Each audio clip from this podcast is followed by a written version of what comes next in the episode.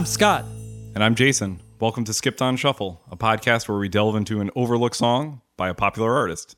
Today we're going to be looking at the song Never the Machine Forever by Soundgarden from their 1996 album Down on the Upside.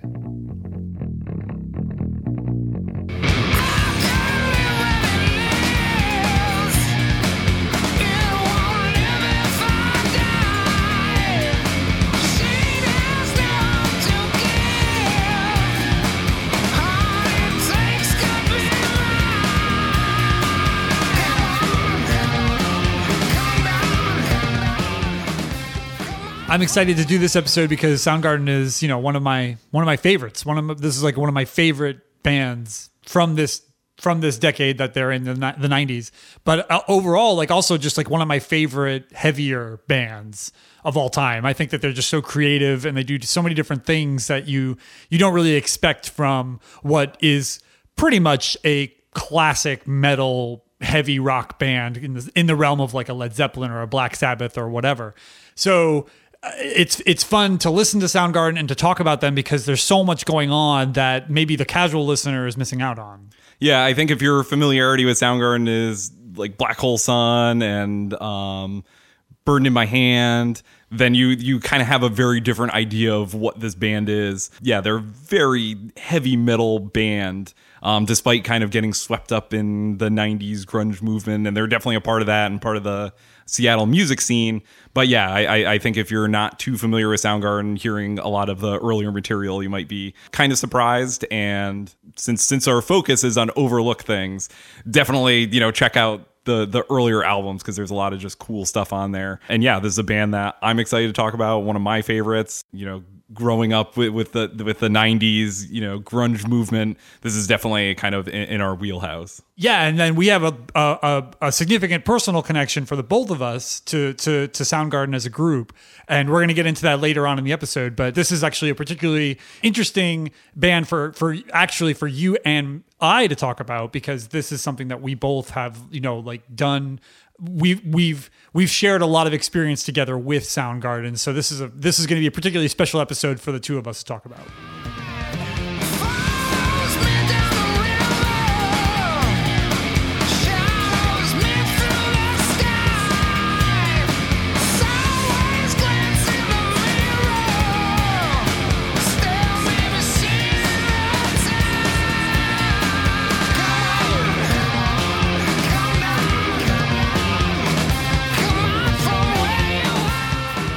We're going to delve into the history of Soundgarden for a little bit here. So, Soundgarden starts in Seattle in 1984 with Chris Cornell surprisingly on drums and vocals, Hiro Yamamoto on bass, and Kim Thayil on guitar.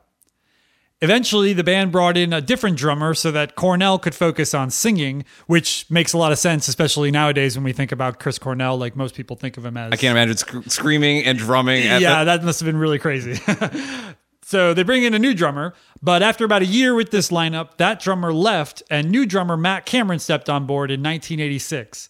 This cemented the band's original lineup. One night at a Soundgarden performance, a popular radio DJ was in attendance and was blown away by the performance.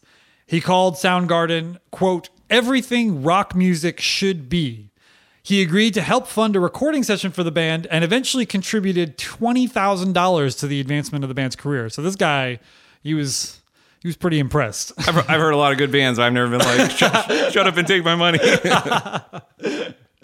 From this recording session, the band released Hunted Down as its very first single.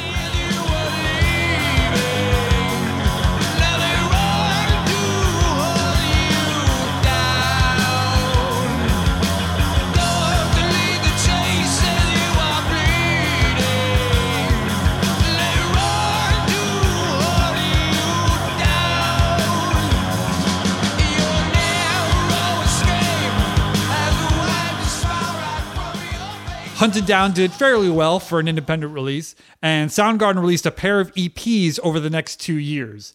These EPs attracted the attention of major labels, and Soundgarden ended up signing with SST Records and releasing the band's first full length album called Ultramega OK in 1988. The first single from that album, called Flower, which was written by Kim Thayil, got regular rotation on MTV.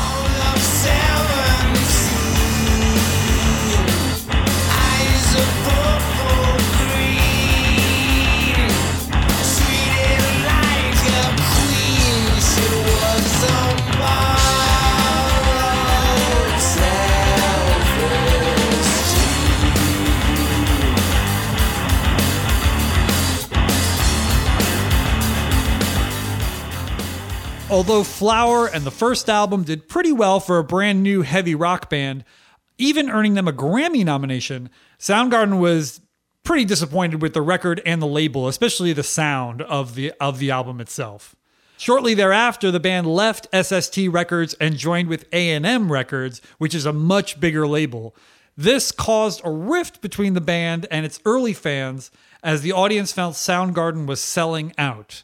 Now, if you weren't around for the 90s music scene or don't know much about the 90s as far as the music goes, selling out was was a major thing. And nowadays I feel like people don't really talk much about selling out. I don't really hear too many people complaining about like, you know, oh, so and so sold out because they, you know, left this label to jump to another label. I think I think that it's it's almost like accepted now that a band would give their music to a commercial or you know have a big banner behind them when they're playing that promotes like I don't know Heineken or whatever. You know, I feel like that's a lot more common now and people don't really talk about. But to understand how big of a deal this was, you have to understand that in the 90s, you know, what label a band was attached to was almost as important as the band itself. Yeah, and I mean, this is a, a lot of the Seattle bands at this point are still far more underground. You know, there's no you know major label signing for bands like Nirvana or Pearl Jam or anybody at this point. So it's really just this interesting movement of bands trying to find a sound. And i think some possible some some of the possible concern might have been this band is going to sign with a major label soften their you know sound and it's going to be less raw more produced and you know, I I can imagine the fans being scared, like they're gonna lose like the the quality that that DJ heard, where it's just like this band is like in your face and loud, and some record you know exec is gonna come in and be like, whoa, we can't release that. Let's let's all let's all calm down here. Yeah, so this was a big concern, but the band went ahead and did it anyway. Once on A&M Records, the band entered the studio to record its second full-length album, which is called Louder Than Love. At this time, there were many interpersonal problems with Soundgarden, which is going to be a recurring theme that we're going to talk about later, mainly revolving around bassist Hiro Yamamoto.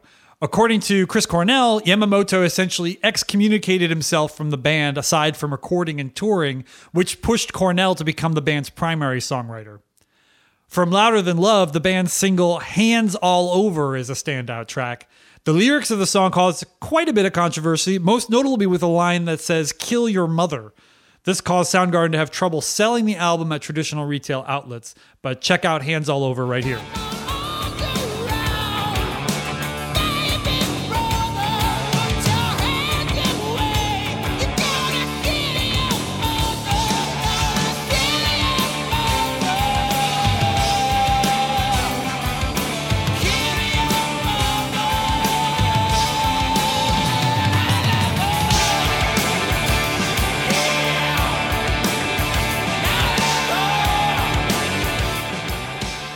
A month before the tour began for Louder Than Love, Hiro Yamamoto left the band, leaving the band, you know, obviously in a bind. They've got this tour ready to go in a month's time, and they have to find a replacement. He was temporarily replaced by Jason Everman, who notably was the original second guitarist in Nirvana. After the tour for Louder Than Love, Everman was let go by the group, and new bassist Ben Shepherd joined. This is finally what's now perceived as the defining lineup of Soundgarden roughly seven years after it formed. With Shepherd on bass, the band became more creative and more ambitious musically.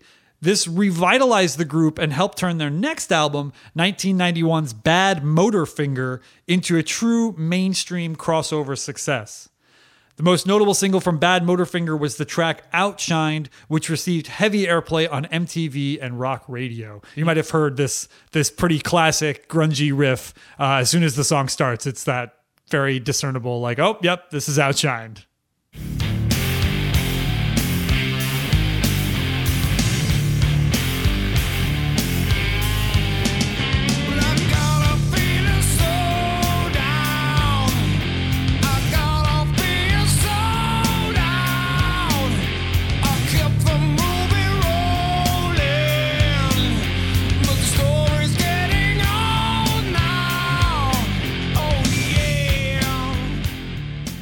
Notably, another single from the record was Jesus Christ Pose, which once again earned the band some controversy for its lyrical content, which some perceived as anti Christian. This once again caused protest and even death threats for the group. With Jesus Christ Pose, Cornell has talked about this and he said it's a song about people with persecution complexes. And I remember hearing a, a rumor somewhere that he had uh, Jane's Addiction's lead singer Perry Farrell in mind when he actually wrote the song. That that would be interesting. I mean, I I guess I wouldn't consider Perry Farrell to be one of those persecution complex people. I would think it would be more like a Bon control- Jovi or somebody. like I, I think one of is uh, some kind of you know also control freak. Yeah, Everyone, maybe. yeah. Yeah. I, I'm not quite sure what the the the reasons were, but I remember just hearing that as as a possible motivation for for the song. Which is interesting because people are are trying to say that it's like this anti-Christian thing when really it's it's not. It's really just more of a criticism of people who kind of use the image of Christ for their own. you Yeah, know. yeah. If, if if anything, if you actually interpret it that way, it becomes like this kind of very pro-Christian thing of being like Jesus was a cool dude, and these you know jerks are like kind of taking that image and using it for their own vanity or whatever. But But it's metal music, and they metal say, and they say yeah. Jesus Christ. So clearly, yeah, clearly it's it's it's it's six six six the Satanist devil music. Bad Motorfinger was a big success for the band, earning them another Grammy nomination. After the very long touring schedule surrounding the album, the band headed back to the studio to record what would end up being not only its biggest record, but also one of the most important and popular records of the 90s, Superunknown. Chances are, if you know a Soundgarden song, it's from this record. Spoonman, My Wave, Fell on Black Days, and The Day I Tried to Live are all from this record. And, of course, Superunknown also features the band's signature song, Black Hole Sun.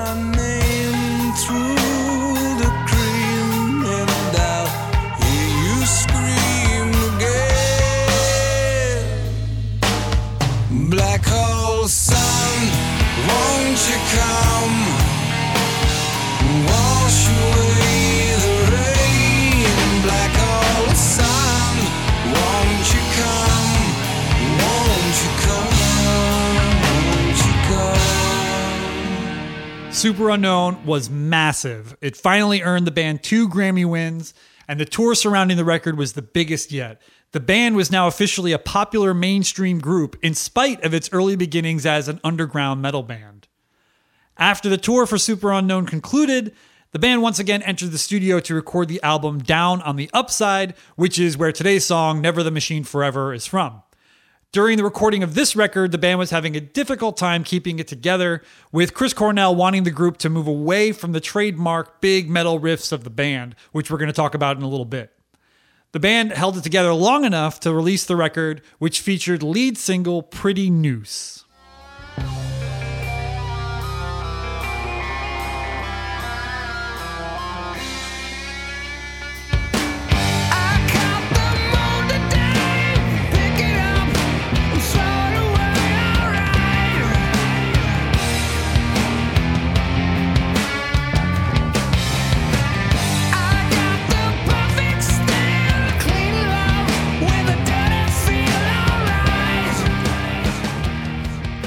Band once again set on a tour to promote this new record, but it ended up pushing the band too far. Shortly after the last scheduled tour date, the band announced it was breaking up in April of 1997. After the breakup, Cornell started a solo career and then formed a supergroup called Audioslave with former members of Rage Against the Machine. And Matt Cameron joined Pearl Jam, while Thayil and Shepherd contributed to records and toured with other bands. We're going to talk a lot more about Chris Cornell in uh, future skipped on shuffle episode, which will probably be centered around Audioslave, and we might even do one for Cornell himself. You know, after Soundgarden breaks up, Cornell is a very very busy guy, lots of stuff going on there. But we're gonna you know touch on that kind of thing later. It wasn't until 13 years after the band split that the band actually reunited for a tour and then a full length album called King Animal. The band was in the process of making its seventh album when Chris Cornell was found dead. He had hanged himself in his hotel room after a Soundgarden performance. Uh, Cornell's death was a devastating blow to the world of music and, of course, effectively ended Soundgarden. There's really no way that the band could continue without him. But now let's go back to 1996 and talk about the song Never the Machine Forever from the album Down on the Upside.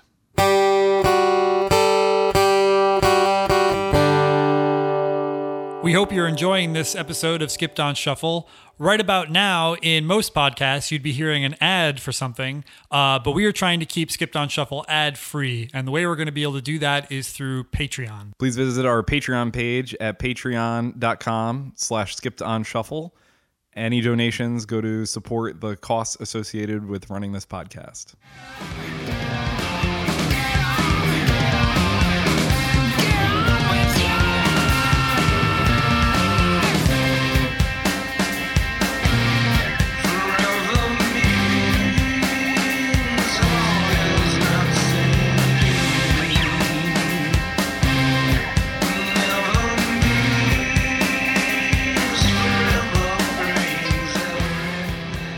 We'll talk about the album in a second, but it's kind of important to, I think, revisit right after the album comes out because I think when they're on tour, a lot of the problems in the band become a lot more visible. I think people heard the record and they were like, oh, this sounds different from previous Soundgarden records, but I think them on the road made it pretty clear this band was quickly coming to an end. So to promote Down on the Upside, they actually tour with Metallica as part of Lollapalooza. It's interesting to read some of the interviews about this period because they almost seem to not at all want to go out on tour, and Metallica's insistent that they want to go out on tour together and play together. So the band agrees and they do that tour.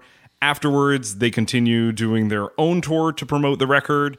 And you just have to listen to the band live at this point in time. For some god awful reason, someone somewhere decided to release a record of the Down on the Upside tour. It's called Live on I 5.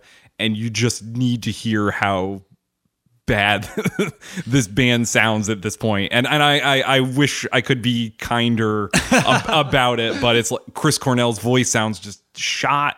I think he did have some kind of throat problems at some point during the tour I can't remember if they had to cancel or reschedule Yeah, there was there were a couple of dates they had to cancel, but they ended up making them up before before the band split. Yeah. the the band is doing interviews and they're talking about just the transactional nature of what touring has become for them. Where it's like, oh, the fans give us money, we go out and you know play because they gave us money, and that's how this works. Like they, they they're not. There's no real passion there, and I think you can hear it in that in that live record at their very last show, which is uh, in Hawaii.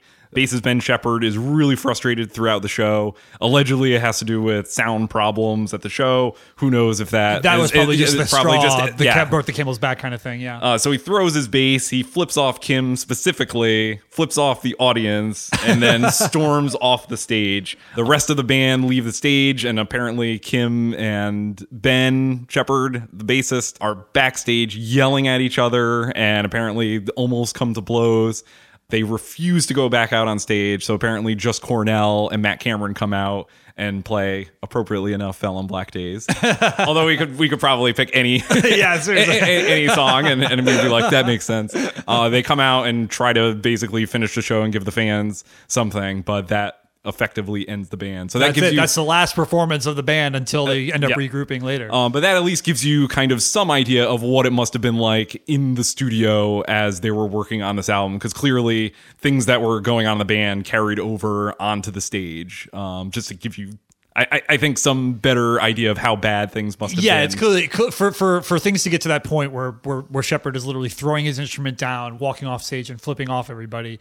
That doesn't that doesn't just happen. It's not like he was just like one day woke up and had a bad day. Like this is clearly the culmination of you know months or even years of of unrest within the group, which you know got really big relatively fast. I mean, we you know we we uh, like we said at the top of the episode, they start in 1984. Like that's when Cornell and, and Kim and, and and they start getting together and playing this music. So now we're we're in 1996. So it's been 12 years, and obviously Shepherd hasn't been in the band for that long. But this is this is a long time coming, and there was like you know a good chunk of time where the band was fairly underground. They were on an independent label or whatever, and then Bad Motorfinger did pretty good. Yeah, and it's got really them those thing. five years of- and then all of a sudden, bam! Like Superunknown was not only a massive hit for the classic rock audience and the grunge audience, but like just regular rock radio. Like this was being played to people who normally listen to traditional pop music. I mean, it was. I, I I think it was played at like the same station that was playing Ace of Base at the time. Like, you'd hear Ace of Base and then Black Hole Sun right after. Like that's how big this record was. And so yeah, you can imagine like that would throw you know, a more independent, artistic, less mainstream band into some disarray and being like, oh, you know, what do we do? Like, how do and, we? and do we especially to call it quits so shortly after that and to, Yeah. to, to really announce like no we're not just gonna all take a break and you know talk about this later and come back to definitely be like we're done Yeah, we've we've we've we've ridden this ride as far as we can go for now, and now we just got to call it quits. So so yeah, so while we keep this in mind while we talk about the creation of Down on the Upside and this song Never the Machine Forever, because all of it's going to tie together into this into this moment where where the band like literally just comes apart at the seams.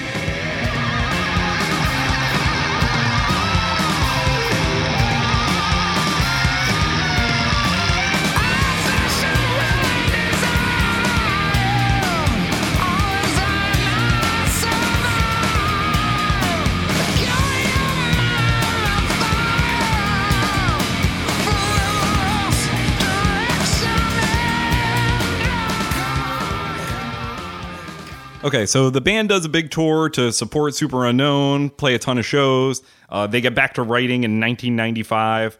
They know they want to produce this record themselves. The band was really happy. Obviously, I don't know how you couldn't be with Superunknown, uh, but they didn't really like the the working relationship they had with the producer Michael Beinhorn.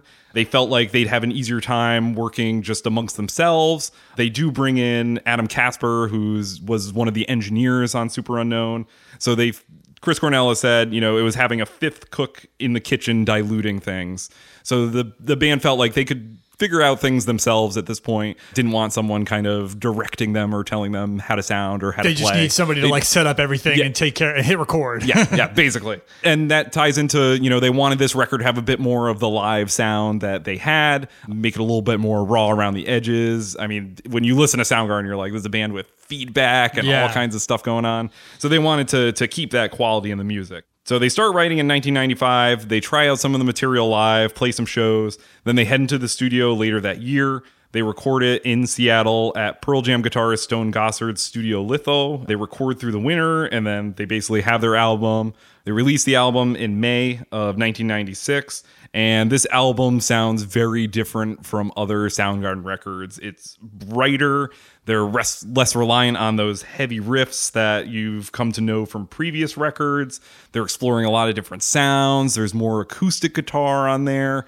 And a lot of that is due to the songwriting going on behind the scenes. So one thing that you have to understand about about Soundgarden is that if you buy uh, a greatest hits by Soundgarden, such as their their first greatest hits collection, which is called A Sides, if you buy that and open it up and read through the liner notes, pretty much every major song is exclusively written by Chris Cornell. Like Music and lyrics. music and lyrics by Chris Cornell.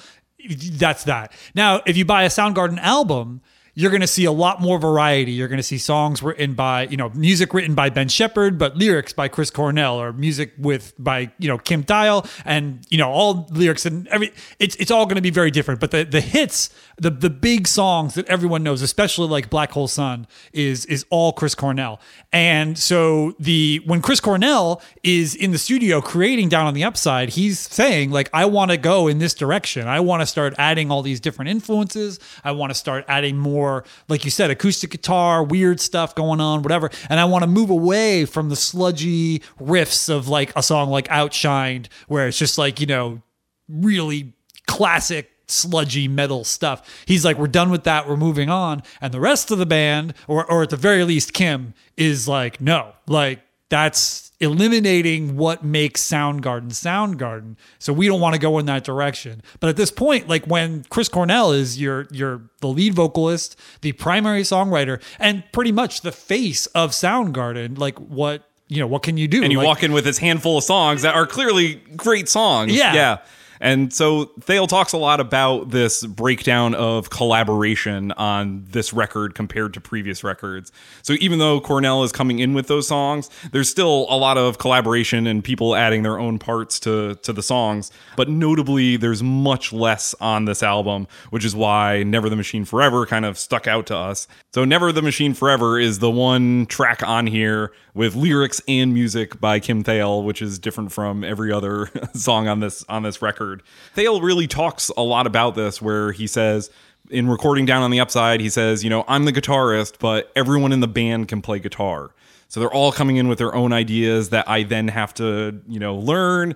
Not that, you know, that's an issue because, you know, I'm in a band and that's how this works, but it's a little bit harder to get my sound on there when I'm playing, you know, someone else's riff or or, or what have you when they come in with the song or you know i might add my signature stuff here or there but you know it's not really mine. So i think in an effort to get something more that that sounded more like classic soundgarden and also to get a little bit of his voice on there both musically and lyrically that's where never the machine forever comes in. And that's one of the reasons why we wanted to choose that today when we selected Never the Machine Forever to record for for the Skipped on Shuffle episode, I, I, I like I said at the top of the episode, I'm a huge Soundgarden fan, so I immediately knew like, oh, that's a good song, that's a fun song, it's interesting, and I, I knew that Kim had written it, so I was like, that's a good thing for us to talk about. But uh, you have a theory about about this song that takes it a lot further, and this is something that I didn't even think about until until we started talking about it. So this is this is this is pretty cool. So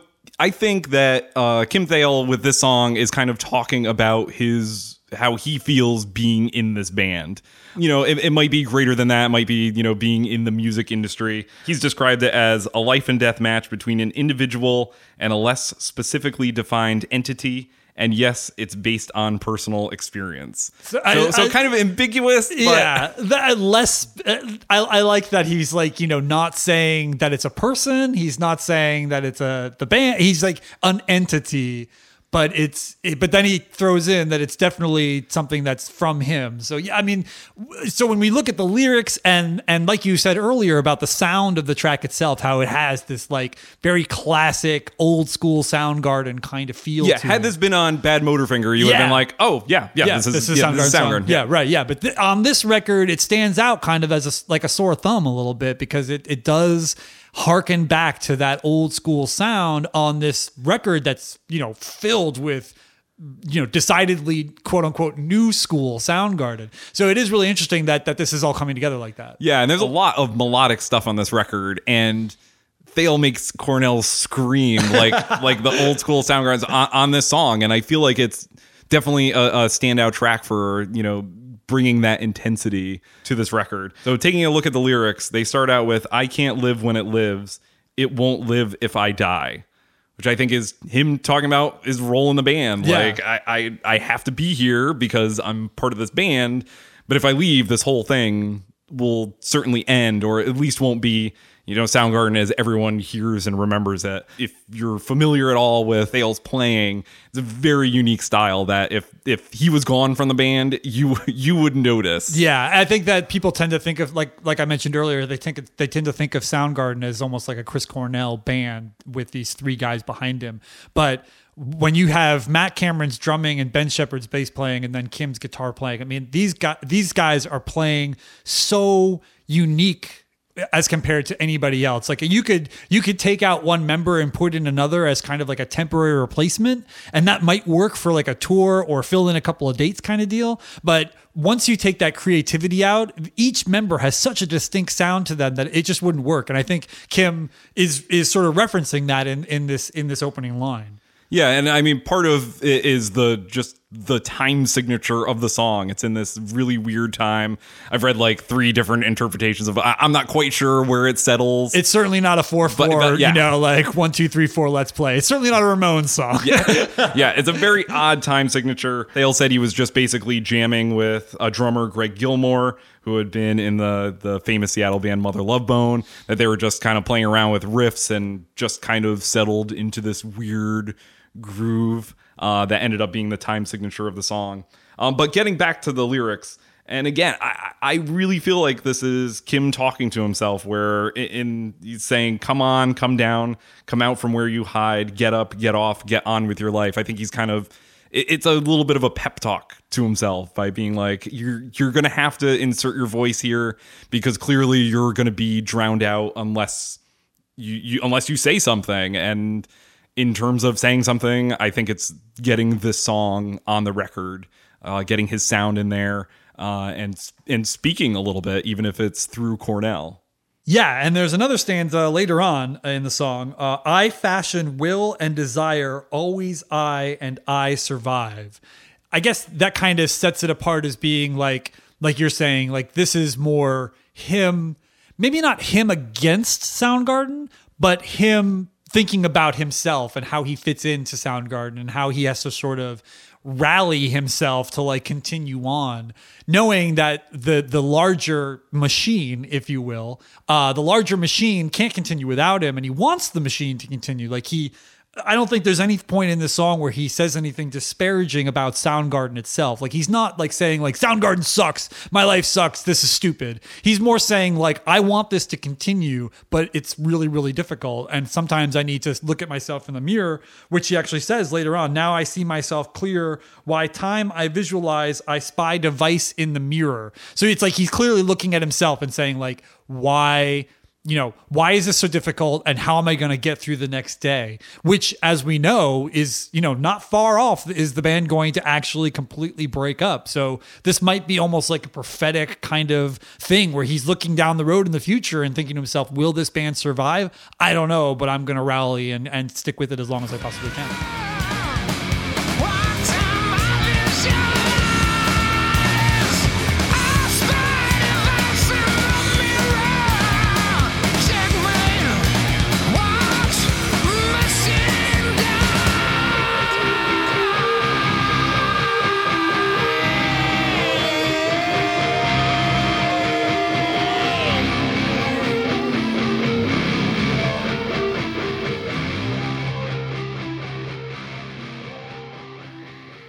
Quite remember my first introduction to Soundgarden. I'm sure I must have heard something on the radio. I definitely remember seeing the Black Hole Sun video and thinking this is a weird creepy Yeah. video with melting Barbies. and and looking back like weird CGI Yeah. effects. It was a weird video. it- it's a very strange video. Yeah. Uh, but I remember that, and I think my my first kind of connection to to Soundgarden was when Down on the Upside came out, and I remember going to the store and buying that record along with Stone Temple Pilots' Tiny Music songs from the Vatican gift shop. And looking back, I'm I, I'm like, what a great purchase I made that day. That is like, that is yeah. And I think it's notable that you remember that. Like, you know, I Yeah, can't I, I- don't remember what what records I bought, but that's yeah, you bought two of like probably one of the, you know, probably two of the greatest records of the 90s like on the same day. yeah. So I, I I feel like not only are these like cool albums, but also sort of laid the groundwork for me as I listened to more and more music that I'm pretty accepting of a diversity of songs and sounds on a record. Like I, I don't have this aversion to to anything strange or experimental on a record. I, I don't feel like there always has to be all this cohesion. And I think those those two, Tiny Music by STP and Down on the Upside by Soundgarden, are two great examples of just having all these different sounds on a single record and it still being, you know, this one band. It's just these different aspects of a band that are able to be expressed on on on a single album. Uh, and that really got me into Soundgarden. I think it was also a summer that I sat and I think I did nothing but watch like MTV videos because there was so much good music coming out. This was like the summer of like 96 was kind of like this last hurrah of a lot of these uh, grunge bands. And I also remember uh, Beck's Odelay coming out around Right, that yeah. time. And that was like a huge influence on me. Speaking of experimental, weird sounding stuff. Yeah. Uh, so I just I remember all those things at that time. So that I I think it was this kind of this era of really finding where I fit musically and and starting to get together a record collection and being someone who's like more able to to to say with confidence I like this band and I own their records because I think I was probably like 12 at the time. So I didn't have too many, you know, too many CDs at that time. So it was kind of a big deal when I would go out and, you know, hand over like 15 bucks for a CD that kind of meant something at, at the time that I feel like that's a quality that's been lost in kind of downloading because you can, you know, find stuff wherever or just stream it. Uh, but to, you know, hand over $15 of money that I probably had to, Yeah, you know, I- scrape together at the time. As a 12 year old, that's a commitment. Yeah, like yeah. that's that's a big deal. Like that's not just chump change for you. Like yeah, so uh, and the other kind of distinct memory I have is uh, Soundgarden breaking up. I remember specifically where I was listening to the radio, hearing that, and being just like devastated. I think because I had finally, you know, really connected with this band with Down on the Upside, and then a short while later finding out what they're broken up already before I like really had a chance to uh, see them live or kind of delve deeper into it. Uh, and I think that kind of set me up to be like really devastated when bands were breaking up. I mean, it was this time where just bands were just dissolving left and right that had come up through the late 80s and survived through the 90s and these bands were just kind of disappearing. So bands like Stone Temple Pilots, Smashing Pumpkins, all all these bands were in the process of ending or ending, uh, and I just remember kind of just being bummed out that oh, I'm not going to get a chance to see all these bands that I've just started to really like grow with, and then you know now now now that I'm older and I reflect back, I'm like every single band breaks up, um like 20 times, Yeah. gets back together eventually, whether it's to record like some kind of like comeback record or do some sort of reunion tour. It kind of inevitably happens all the time. There's there's a few outliers there of bands that will never get back together, but I think now anytime I hear a band break up, I'm like, okay, I guess I have to wait a couple couple of years, maybe a decade, and then I'm sure you know it'll it'll work itself out. Speaking of bands breaking up and getting back together, as we mentioned earlier on the episode, the band after they broke up in 1997, they eventually did get back together and uh, record a new album and do a big tour and, and released a box set and all sorts of stuff. And, uh, and and towards the end of the the band's career, you know, around the time that Cornell died, they were you know ostensibly in the studio creating what would end up being their seventh record if it ever got finished and, and released. So, so you know, you were you were. You, back in the day, you didn't were know it wrong. yeah, time. you didn't know it at the time, but you were going to be able to see them. But uh, we, we, as in you and me, we actually went to see them on their tour that they did when they first got back together. So just to give you a quick quick history here, the band, you know, announced that they were getting back together, and then they did a tour where it was just them playing stuff from Down on the Upside and earlier. And then after they released King Animal, they did another big bunch of touring where they played, you know, their older material mixed in with this King Animal material, and then you know that that's how they continued on until Cornell unfortunately died. So you and I saw that tour where it was right after they had gotten back together again but before King Animal, and we saw them in New Jersey. And I, I, I cannot tell you. I've seen a lot of concerts in my day. I can't tell you how many. I've seen a, a lot, and uh, and I don't know what it was about this particular show, but it was just one of those concerts that will always stick with me. And I don't remember if it was the fact that I could see the floor rattling because they were so fucking loud. I don't remember if it was because they played pretty much every song that I've ever wanted to hear Soundgarden play. I don't know if it was the fact that they sounded so good. And like you mentioned earlier, my my association with Soundgarden Live was was was thinking that they weren't a great live band at all because I, the recordings that we had from the Down on the Upside tour and even even some of the Superunknown tour was was not you know I don't know I think the Live on I-5 record is is an interesting you know an interesting photograph of a band you know in a tumultuous time and there's still some stuff on there that I'm like this is okay but yeah like you said like it's not good It's not rep- it's not representative of how good this band could be. yeah. So and so when we saw them, I I remember being revitalized by the band. I remember leaving that show thinking to myself like, wow, like I I love this band. I have loved this band, but now I feel like I understand why I love this band so much more than I did before I went into that concert. Yeah, I think you get these reunion shows, and and the idea is like, oh, the band's just kind of trying to cash in on their history. But to me, going to that show was just like, here's a band that finally like figured itself out and knows how to play these songs now. And yeah, I, I don't think they've ever sounded better than when you know they they broke up and Yeah, you know well, went, it- went separate ways for a while, and then some something about coming back together, and now they're able to like really play powerfully. It was I- just I- yeah, it was yeah. just an amazing, amazing show, and yeah, it, it just I guess yeah, it just took it just took a 13 year break for them to get back together and be like, oh no, we're gonna do this not because somebody's telling us to, not because it's part of the touring cycle of of, of releasing a record, not because you know Metallica asked us to do it or whatever. We're doing it because the four of us want to do it. You know, sure, there was probably some financial stuff involved as well. You know, obviously that was a big tour and it was going to make them a lot of money, so that might have been a little bit of an incentive to get back on the road. But you think about it, Matt Cameron, he's super busy. He's he's the he's the actual. like, "Well, I'm in Pearl Jam now, He's so." the drummer for Pearl Jam. Like he's not a, a guy who's just kind of got time to spare. And Cornell is got you know he was in Audioslave, but Audioslave was broken up at that time. But still,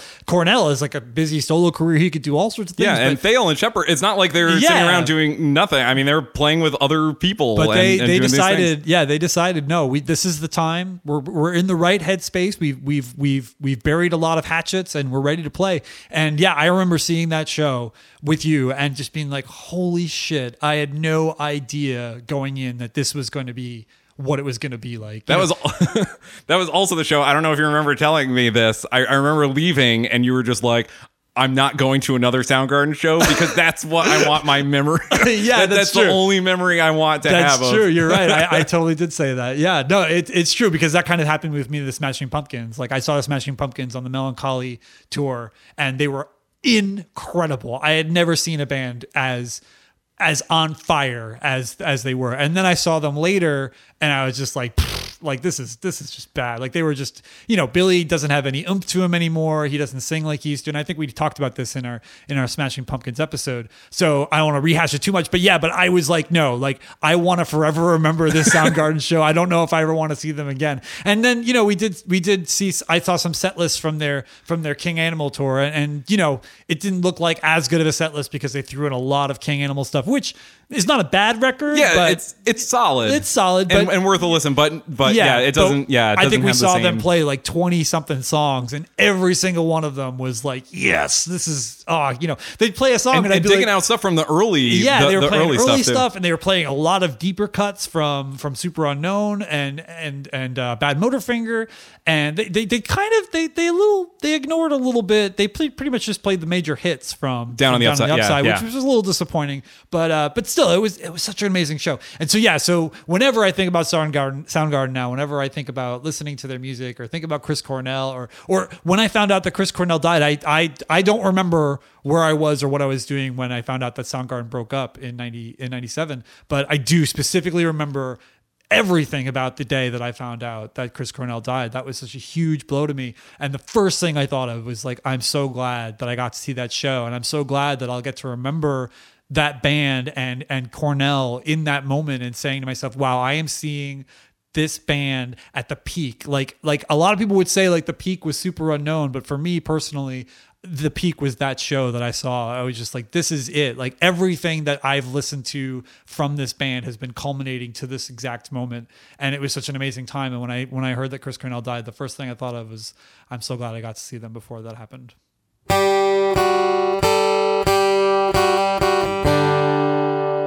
Thank you for listening to this episode of Skipped on Shuffle.